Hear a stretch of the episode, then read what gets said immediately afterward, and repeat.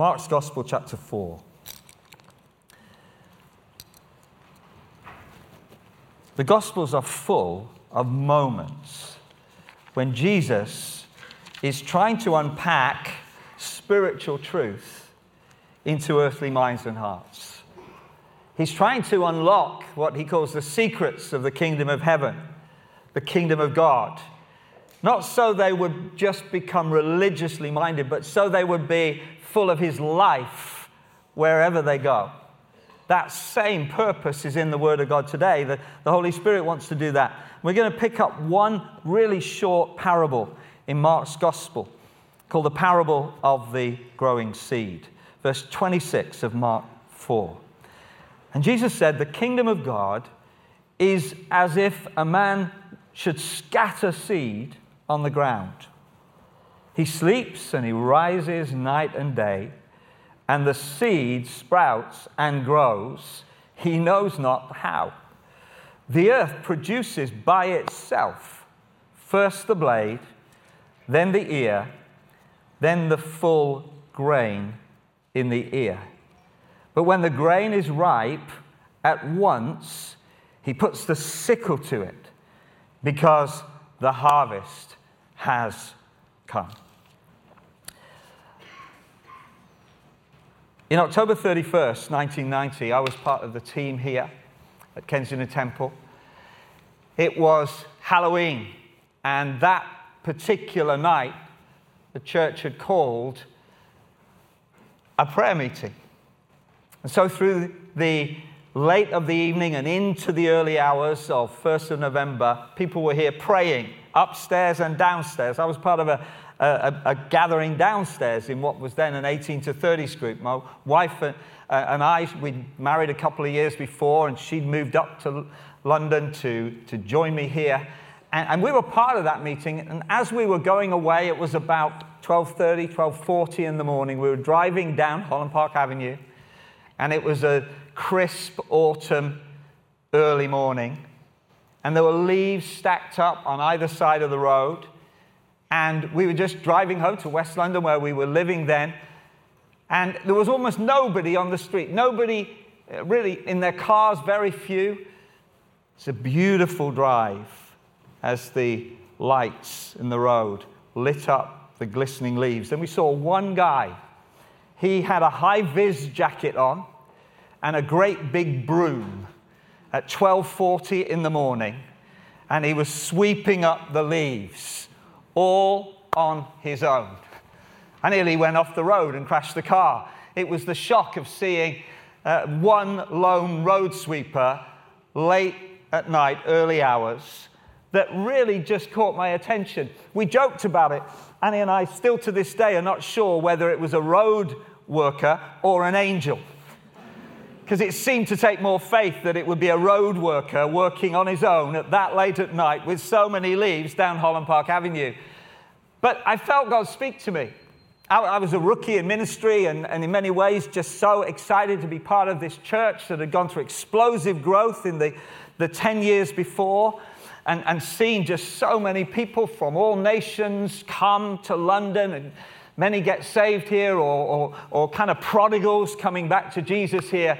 And, but that prayer meeting seemed to be about something fresh into the new decade. And I felt in my spirit, I think I felt it that night, but that's how it preaches now. That's how it comes out. So I'm saying I did. But certainly in the coming weeks and months, I felt a stirring that the Lord was saying that He was doing something in the city. He was preparing the way, He was cleaning the streets, He was shifting things out of the way. There was a controversy that started around that time around the word, revival.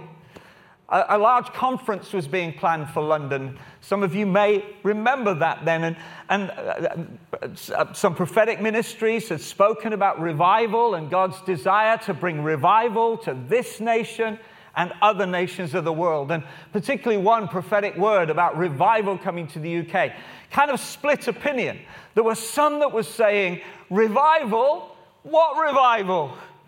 And yet there were others, like many of us here in the church, that had seen God do some extraordinary things I'd come back to this, well, certainly I'd come to this church in 1985. I was a Pentecostal pastor's kid that had read lots of church history about revivals past, but seen very little of my own.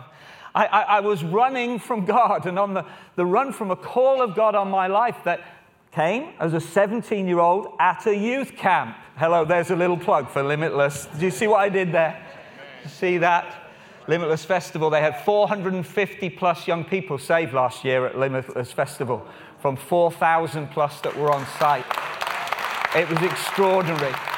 So I do urge you, think about, you know, bringing lots of young people there. It sounds like I'll be there myself, I won't, but I'll be praying for them. Significantly, back then in, in the mid 80s when I came to London, my dad was pastoring up in Scotland. I'd come back from the US where I've been teaching and, and uh, kind of carving out a career path, and, but backslidden on the run. Something brought me to a point of decision, and I came running back to the UK and found my way back to London. And I can't help but be nostalgic a little bit about those things which look clearer in the rearview mirror than they were at the time. How many of you found that with the will of God? You can see things behind you better than you can see up front. You can see what he did, who he brought into your life, what the circumstances were, what decision points you had. And it looks so much clearer back there than it does forward. Well, I came running into a church that was alive with salvation and the power of God. And, all, and, and over the next couple of years, the Lord, it felt like the Lord just took me apart and put me back together again.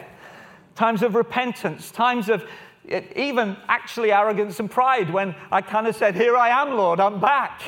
And it didn't quite work like that. As the Lord began to just put a fresh sense of, of, of His grace and His love into my heart and my spirit. And quickly, I found myself kind of jumping into a river where the, the church was flowing, where God was moving. And, and, and beginning to see, along with others, many, many evidences that God wanted to bring something to London that we were hearing about from other parts of the world. Somebody say, Amen. amen. So, when I heard that revival prophecy, I was already hoping, praying, believing that this could be God. So on that night driving home to West London, the stirring that went in my spirit that began to rise up in the next few months and shared with many here, we were saying, Lord, do it, do it, do something. We'd seen some amazing things here, and other churches were seeing some blessing and some growth, people coming to faith. And also people coming from the nations to London that were realizing they weren't just here to study, they weren't just here to work. Jesus was putting a calling and a commissioning on their lives to reach this nation, this city, and these communities for his name's sake. So, into that moment, a stirring that God wanted to bring revival to a city. I was just one of thousands that were involved in church in London at that time, and many of you are here today and in the earlier service. But I have a reminiscence, a recollection, a kind of memory bank that the moment I start to think about revival now, it's not just an aspiration for the future or a nostalgic moment from the past.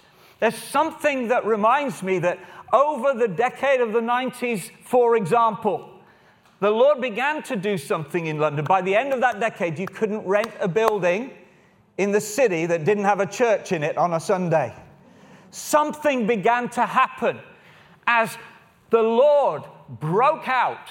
Or you might say that the city seemed to get darker over those decades. The culture seemed to get more and more secular in the 90s and the 2000s. And, but I want to say it this way the Lord begins to work in tough times, whatever the season.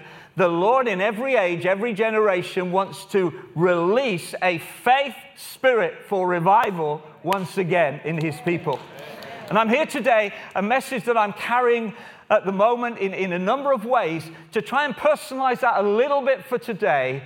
And here at KT, a place that was so formative in my own journey of restoration and, and of recommissioning. I want to say it in the house today that it's time to sow seeds of revival.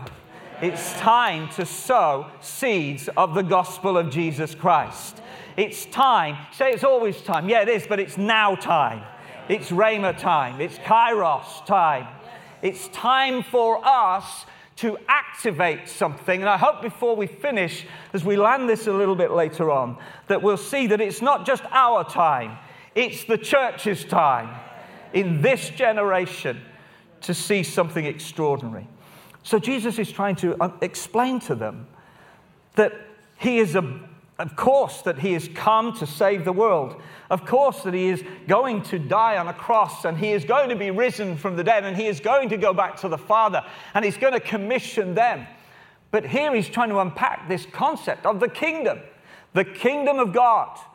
The gospel that Jesus preached, the, the gospels make it clear to us, was the gospel of the kingdom. Heaven come down.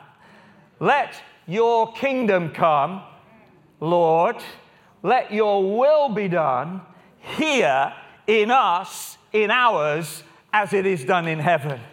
And Jesus tells so many stories in the, the, the Gospels uh, about what the kingdom is, what it's like, how it manifests, what, it, what, what it's like to be a part of the kingdom of God, the rule and reign of Jesus of God the Father, of the Son, the Holy Spirit being worked out in our world.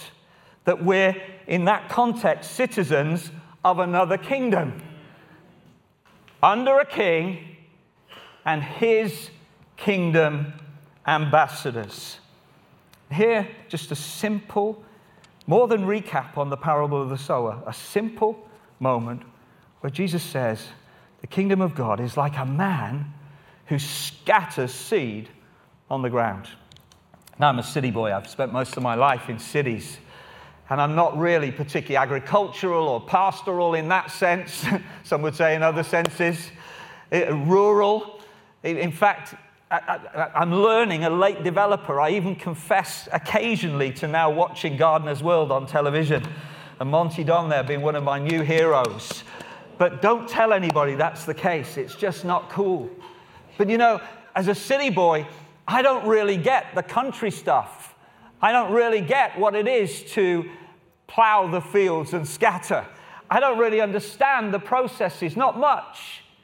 But Jesus was speaking into a, an agricultural setting, and he spoke to fishermen that were used to going out to sea, and he's unlocking secrets of the kingdom from their natural known world. But here's what he starts with something that immediately is striking to me. He says, A man goes out to, to, to, to the fields, his fields, and he scatters. Immediately that plugs us right in. This is the, this is the shorthand parable of the sower. A God who scatters. Jesus is saying this is what the kingdom of heaven, the kingdom of God is like. A man who goes out to to sow and scatters before we begin to look at how we might be his sowers in our place and our season and our experience. Let's just root it in this a God who is the Lord of the harvest. In Matthew 9, we see Jesus picking up this theme of harvest again. He tells them to look at the fields, look around you, and he says, the, fields are white unto harvest, are ripe, are ready. It didn't look that way to them. But he says, I want to show you something of God's harvest. That harvest is speaking about people coming to know the living God and being born again through Jesus Christ. So, harvest Jesus is wanting to open their eyes and ours to the harvest field, the Lord of the harvest, who's always in season for harvest, but beginning to put something of faith in the lives of everybody that's going to come to him and join him in harvesting. Scatters. That word is a vivid revelation of a God who will never hold back. You know, right now, Jesus wants to scatter his name in all the earth. He doesn't want to ration it, he wants to scatter it. He wants to scatter his love in all the earth. He wants to scatter His love in every community, in every culture, in every context, in every language, tribe, and tongue, and people group. He wants everybody to know. And you know, that scattering behind it is an abundance of life and love, of mercy and grace. He wants to scatter His word and His ways and His kingdom life to people that we wouldn't go to. Some we'd be afraid to reach out to. Others we just might feel just so uncomfortable. How do we even begin? But He's a scattering God.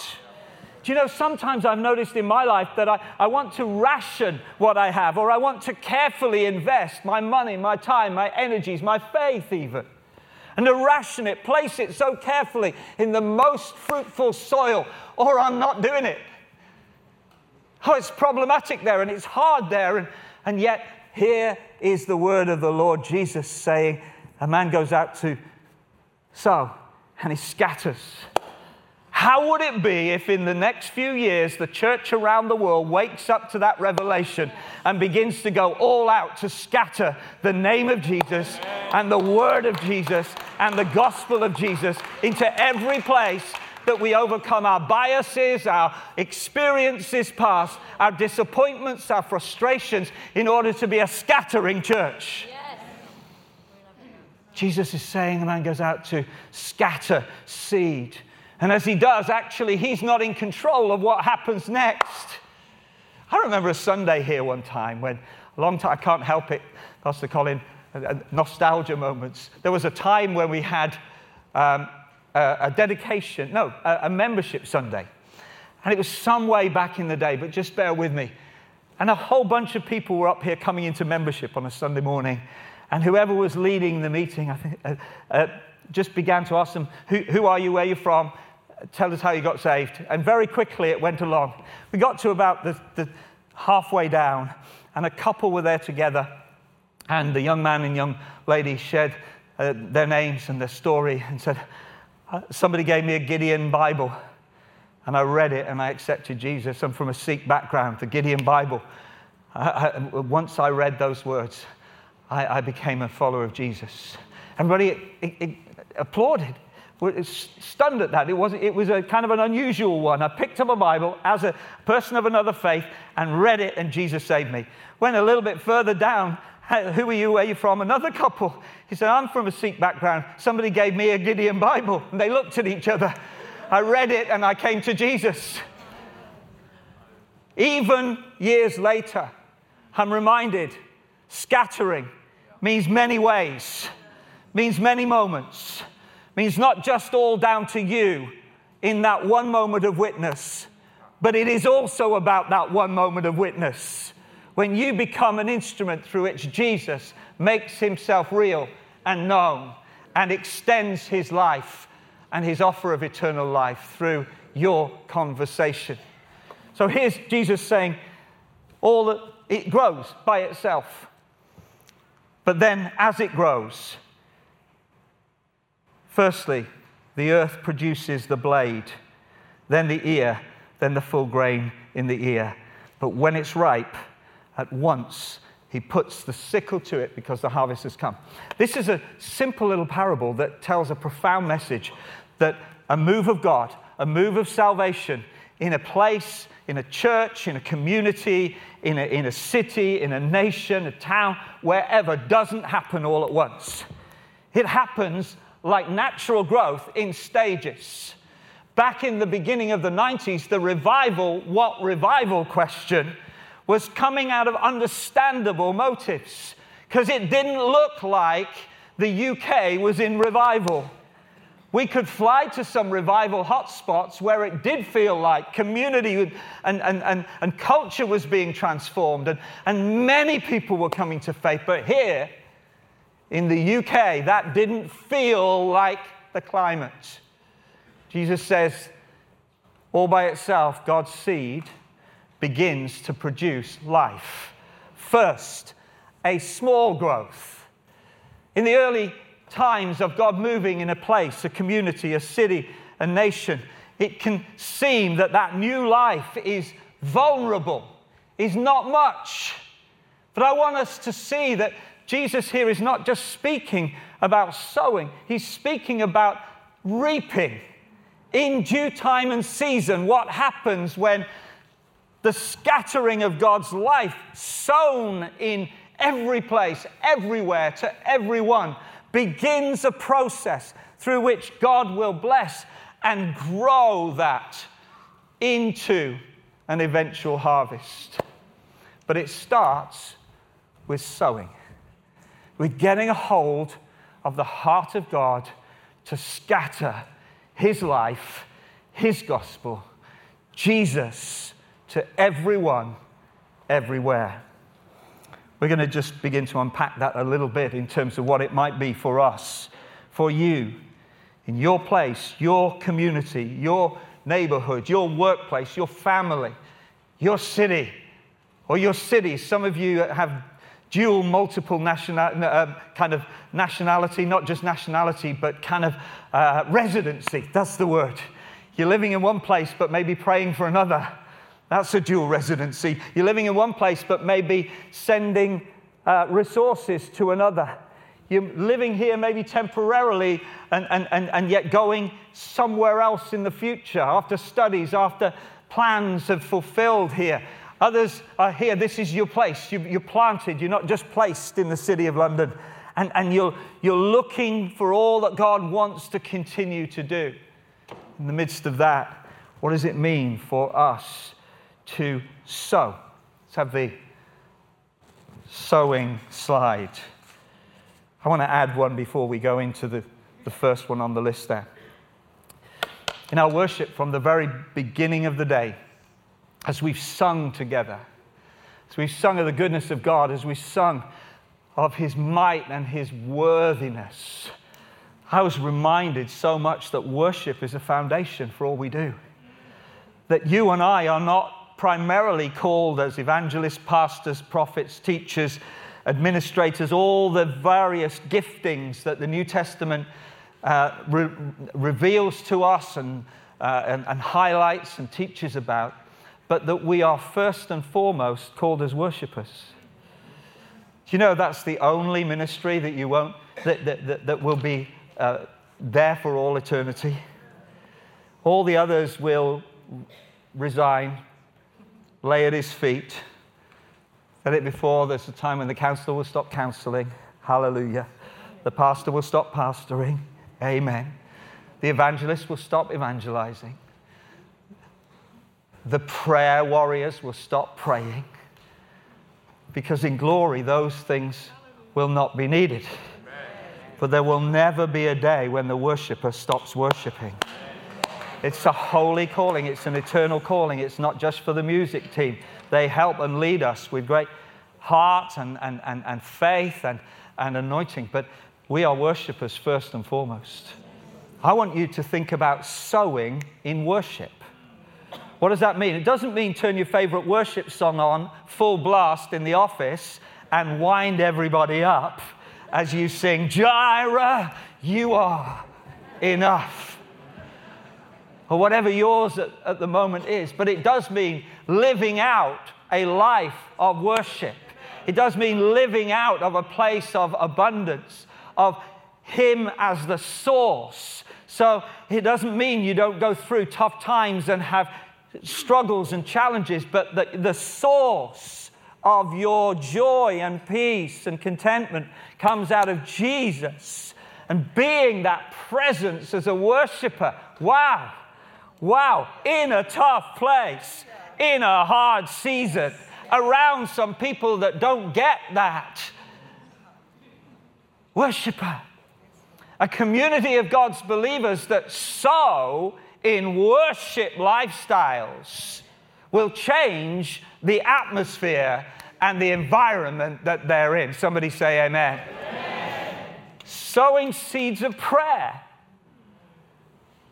How many of you would say that, that regularly you get burdens about praying for people or places or stuff? Just give us a wave. We're not, we're not going to give a special badge, although that, you've already got that one from the Father. You know, some people are already activated to pray. It's not because of a special prayer meeting. It's because the Spirit of God has put prayer within your, your lifestyle, within your experience in such a way that it's become almost something you don't even think about. Some of you may be finding that you're starting to pray for a particular person right now. And you can't, you're not sure why, but those nudges, those prompts are already something that are part of your life. Some years ago, when I went from here to uh, our church in the center of Cardiff to lead the church there, one of the elders um, came to me. Uh, he was already well into his 80s. He, he was sprightly and still seemed very, very fit and well, but uh, just the older he got, the more in love with Jesus he got. He was still on the eldership team and he was not interested in one iota of the agenda. But the moment you mentioned Jesus, he was alive and awake. If you mentioned reaching people for Jesus, he was for it before you even posted the vote. He just became more and more in love with Jesus. Came to me at one, time and said, Pastor Chris, I want to go and pray around the city. I said, Fine. Keith, you don't need my permission for that. And that sounds great. How are you going to do What do you mean? You would uh, put a map on the wall of your, your, your study and, and, and pray, no, no, I'm going to walk every single street in Cardiff. I'm thinking, check with our insurers right away whether we're covered for that one. And he meant it. And over the next year, he walked every street in the city of Cardiff. And occasionally, without making a fuss, he'd just come and tell me how he was doing, where he was up to. And he'd just walk, and sometimes he'd have his wife with him, sometimes he'd have one or two friends, and they just walk and pray. I don't think they knocked many doors and you know, went for the three points of the, the, the gospel of, of Jesus. But I think he just was obedient to that prompt. Over that next little while, began to see just that, number one, the effect upon him. He passionately began to call others to pray for the city. I can remember a moment here, years and years ago, just as Pastor Wynne was about to leave and Pastor Colin was about to take on the uh, leadership, the next level leadership of the church. It was already a big church, it was already full. On a Sunday over a weekend, maybe five, six services, heaving, looking for space. There was a prayer move that Pastor Wynne and Pastor Colin called the church into. Started as a small meeting, and over the next weeks and months, I don't just want to be nostalgic here today, there's a reason for saying this. And over the next weeks, that prayer meeting grew and grew and grew until the whole place was filled. And there was a move of prayer that, that, that just brought something wonderful and fresh. But I remember an early moment in one of those first few meetings when praying about all the growth and all the challenges of, of, of, of um, a full church and, and, and all that God was doing, spilling outside already into the areas of London where somebody who lived in Peckham was part of the church here, but also was looking to reach Peckham. They began to start some new expressions of church there, as well as being a part of it here. There came a moment when the leader directed everybody in the room to go to the walls of the building, to lay their hands on the walls, and to start to pray out. I want you just to picture that for a moment. A few hundred were probably here all the way around the building, hands on the building, praying out. And somewhere in there, this is what I remember. It may not be completely factual, but this is the impression of my spirit. Praying, Lord, let us never be limited by the walls of this building. Do something in London now, it was also a kingdom prayer. It wasn't just about us, it was about the other brands are available. The kingdom of God trumps every brand and name and denomination and style of church. That this was a move, move my heart. But we're praying ourselves out to be inconvenienced, but to actually begin to say, Lord, will you do way beyond us? And for a moment, that little bit of prophetic action began to quicken something in a church in a given particular part of a season. Sowing seeds of prayer. We'll go quickly through these sowing seeds of kindness and compassion. Have you noticed how much in the last few years we're a more vulnerable society? We're, more honest about our weaknesses Our mental health is, is center stage in the public discourse, and, and particularly around young people, and, and we feel more vulnerable, we feel more tender. Perhaps it explains so much about how we're trying to navigate getting on with life. In the midst of that, a church that discovers the compassion of Jesus for one another and for others. Oh, wow! What could it be for us to learn together how to be that Acts church again? To learn how to live together through prejudice, conflict, discord, disagreement. Sin the New Testament. They went through stuff and they learned how to get through it. What could it be for us to learn how to be generous beyond ourselves? How to learn how to forgive, how to overcome the issues of race and, and, and, and age and prejudice that so cripple our society everywhere on the planet. And to lean into that. It's not automatic. I read my Bible and I see it wasn't automatic for them either. Somehow they began to experience a download of the compassion of Jesus some wisdom in conflict times, some wisdom to get through some tough stuff. They had to find help. They came to a point of conflict in Acts chapter 6, and, and, uh, and the apostles were stressed and burdened, and, and the Lord speaks to them to find from among them some others that can help. And the others that were found were those already living a lifestyle, a Christ like lifestyle. They were already exercising faith. There were already miracles around their life and their testimony. There were already evidences of God at work in them. And it was a come and help us moment. And then we hear nothing about how the problems got solved. But actually, the Lord was moving and preparing something for the season to come when there would be a great scattering of the church, and every man, woman, and child would be recruited to be a missionary for Jesus wherever they went. Spirit of God moving in times of challenge, releasing kindness and compassion, generosity. What about hospitality? Some of you in your culture, it's not just about having a moment of sharing a word on a street corner or even as a neighbor. It's about bringing one another into the home. It's about sharing a meal. It's about eating together. It's about walking together. It's about living in and out of relationship and friendship with each other. And in that environment of hospitality, sowing seeds of hospitality, it may not be on the mission course or the evangelism course, but you know how powerful that is to begin to open hearts, to earn the right to share what it is that you have to share. Can anybody say amen this morning? Hospitality opens doors.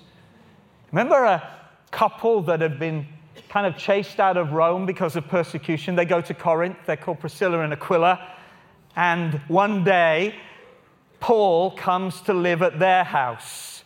He has a rough few few days and weeks in Corinth. He wants to leave town because it's Sin City. He, he wants to pack his bags. He's done. The great, mighty apostle of God is already quitting in his mind Corinth. But the Lord speaks to him and says, Don't go. I have many people in this city. Paul hadn't seen them. Paul hadn't seen the harvest that was to come. But God says, Stay. And stay he did in their home and their hospitality and their shared trade, and, and, they, they were already on a faith journey, but something happens in the hospitality and the doing life together. If you track them, sometime over coffee or a, a, a, a nice summer fizzy drink this week, sit down, have a look at Priscilla and Aquila, what happens. They go to Ephesus with him because they've caught something from Paul. They go on to Rome and we find them in Romans 16, back in the place they'd had to leave because of persecution, and they planted a church in Rome. I would suggest to you that something happened around this mix of getting around people who carry the presence of God and being in up close with them in an environment of faith, hospitality, witness. Can't resist just putting this extra one at the end. Sowing seeds of the prophetic and of the supernatural. Again, I'm not saying go just blast out on a street corner or in the office or in your neighbor's barbecue. Thus says the Lord wisdom, grace, earning the right, but beginning to know that God's given you something. Starts with maybe just logging them, write, write them down, log them on your phone. The Lord is speaking about this situation. Starts to ask the Holy Spirit for opportunities. Just a week ago, I was in Amsterdam at a big conference of Pentecostal charismatic leaders from around the world, and I'll close with something from that in a moment. But I was praying, you know, a, a busy day of conference and lots of people there, and I, I, can be very extrovert, but I'm not the most natural uh, person in the room to want to go work the room and say hi to everybody over coffee. So I was just praying I'd be intentional about that. And towards the end of uh, the final night of meetings in the conference center before a big evangelistic event in the Olympic Stadium in Amsterdam a week ago, yesterday, um, they were having a ministry time. And it was 10:30 at night. A lot of people had already gone, but there were still thousands there. But where we were at the front, I was sat with uh, David Campbell, and, and um, I looked over to my right. They called um, Pastor Bill Johnson forward to lead a prayer. And he just stopped all the music and he just said, Let's pray. If you're sick, just stand, just wave a hand. And he said, Look around. Just go to somebody that has their hand raised.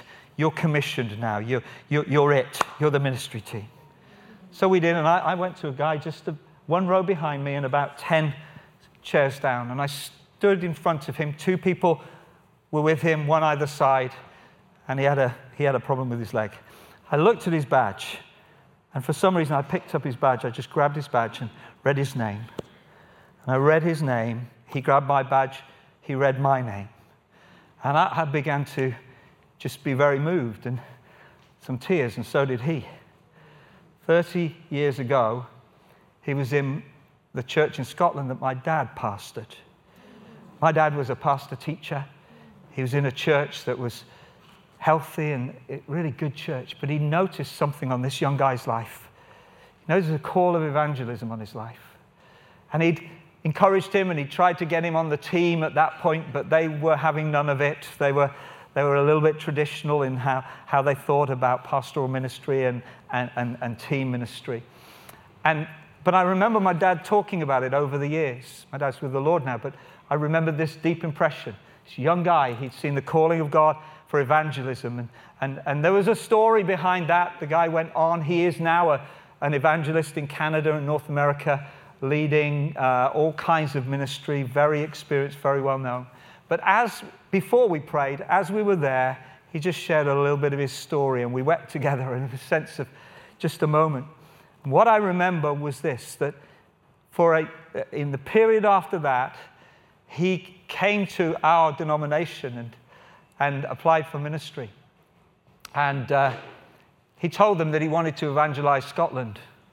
And I think, I'm, i maybe shouldn't be saying this out loud. Don't tell the rest of Elim I'm saying this. He said he wanted to evangelize Scotland. And I can't judge what was in the room that day, but they said, We don't do that. We're looking for pastors for our churches.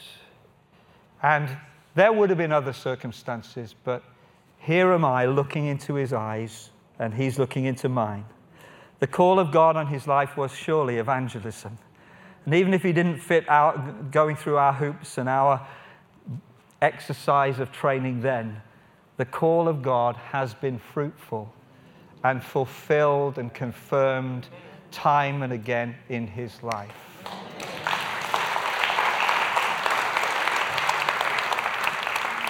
I'm coming into land. I want to say that because there are some people here, and God has called you to share your faith with others. Some of you, you know, He's even put an evangelistic calling on your life. At some point in the past, stuff has happened, And it may not have gone as you would have hoped or expected. For some of you, it may be something so distant you almost daren't admit that that was part of His calling on your life. And as we close this service in the next few minutes, I want to say to you that the Lord is stirring that calling again in your life. And as you step forward, if you will be obedient again, if there's stuff to put right, if there's stuff to just talk to somebody that can help you, maybe to some of the team here, because He's looking to revive that calling. Like I came running back to a calling, not into the, a particular area of ministry, but just say, Lord, with all that you said to me back then, do it again. It took some time before He began to just kind of do stuff in me where I was, I think, being healed, being restored, getting rid of some stuff. I want to say all over this building there are people that carry these heart burden ministries. But here's how I close sowing seeds of revival begins to lead to what then Jesus says about the harvest that harvest is plentiful, but workers are few. It's right between, well, it's right under our, our, our very eyes there. Clearly spelt out by Jesus harvest plentiful, workers are few. Over these next years, one of the greatest challenges to the church is an equipping challenge to equip everybody to share Jesus with everybody else. To equip those that feel qualified or unqualified, those that feel called or those that, that, that haven't heard that call. That every one of us have a part to play. There is an everyone call going on around the world, and that's what Amsterdam was about. It was thousands of people, but more than that 1,600 different global plans to reach the, the world for Jesus in the next 10 years. Every denomination and, and, and ministry seems to be recommitting to that, but actually from a vulnerable and weak position, maybe feeling less able than they did 10, 20 years ago. And yet the call is so clear and so consistent that more and more are awakening to it, aligning with it, and saying, whatever else we do. I sat at a table in Amsterdam with a, a bishop from the Methodist Church in India, Bishop Michael, very humbled in our conversation as he shared three unreached people groups in northern India with languages where there is no Bible and no access to the scriptures. That his Methodist churches, spirit filled, gospel preaching Methodist churches there, are reaching those three tribes over the next 10 years in Jesus' name. And even though he didn't have the big badges and the big ministry behind his name, actually, that moved us more than almost anything over those days. Everyone on the planet having the opportunity to hear that Jesus loves them, that he's died to save them. And you know, harvest workers is going to take an acceleration but also, Jesus says those harvest workers are not just those that are filled, but those that are sent. Like the walls and the hands on the walls in a prayer meeting here decades ago, it's time for us all to step into a new season of sowing. And the Spirit of God will help us. We'll have to go find some friends, some tags, some people to get them involved too. But in Jesus' name, it's time to sow. Church, will you stand with me as we close the message? So, here, if you know that the Lord is calling you to pray, lift your hands before Him now. The prayers You've already heard that. Will you just give it to Him again and say, Lord, I'm going to sow prayer more, more, more? If the Lord is calling you to sow in, in generosity, come on, some of you, that's on your life. Generosity. Barnabas sold a field, a property, and gave it to kingdom work. No strings attached, no conditions. If it's witness. Evangelism. Some of you, I, I gave that word out. I, will be at the front if you want to speak to me, anybody on that one. But you, you know He's called you to evangelism. And, and lots of, has happened. But this morning, I announce that again. Spirit of God calling you. Will you lift your hand? Will you lift your hands? Evangelism, soul winning, winning others to Jesus and being a part with others to reach others for Jesus. The supernatural, what about that? Miracles, healings. There's a passion in you to see that flowing again in ordinary places, in ordinary moments, the supernatural interventions of God through, through real people extending in faith. So come, Holy Spirit, we pray. Here we are. Best of times, worst of times. People coming to faith in Jesus all around the world, but we're struggling, Lord, in so many ways to break out. Will you anoint this church again? Afresh, afresh, for soul winning, for multi thousands of people to come to Jesus. That is its DNA, that's its calling. In the name of Jesus, for this decade ahead, will you raise up an equipping anointing again? Release that. Raise up that equipping move that is fit for and shaped for the decade we are in that will reach nations as well as neighborhoods, near and far, and send again. It's as though we have our hands on the walls, Lord, saying, Fill us, but send us. And all God's people said, Amen, amen and amen. Let's give the Lord a great praise.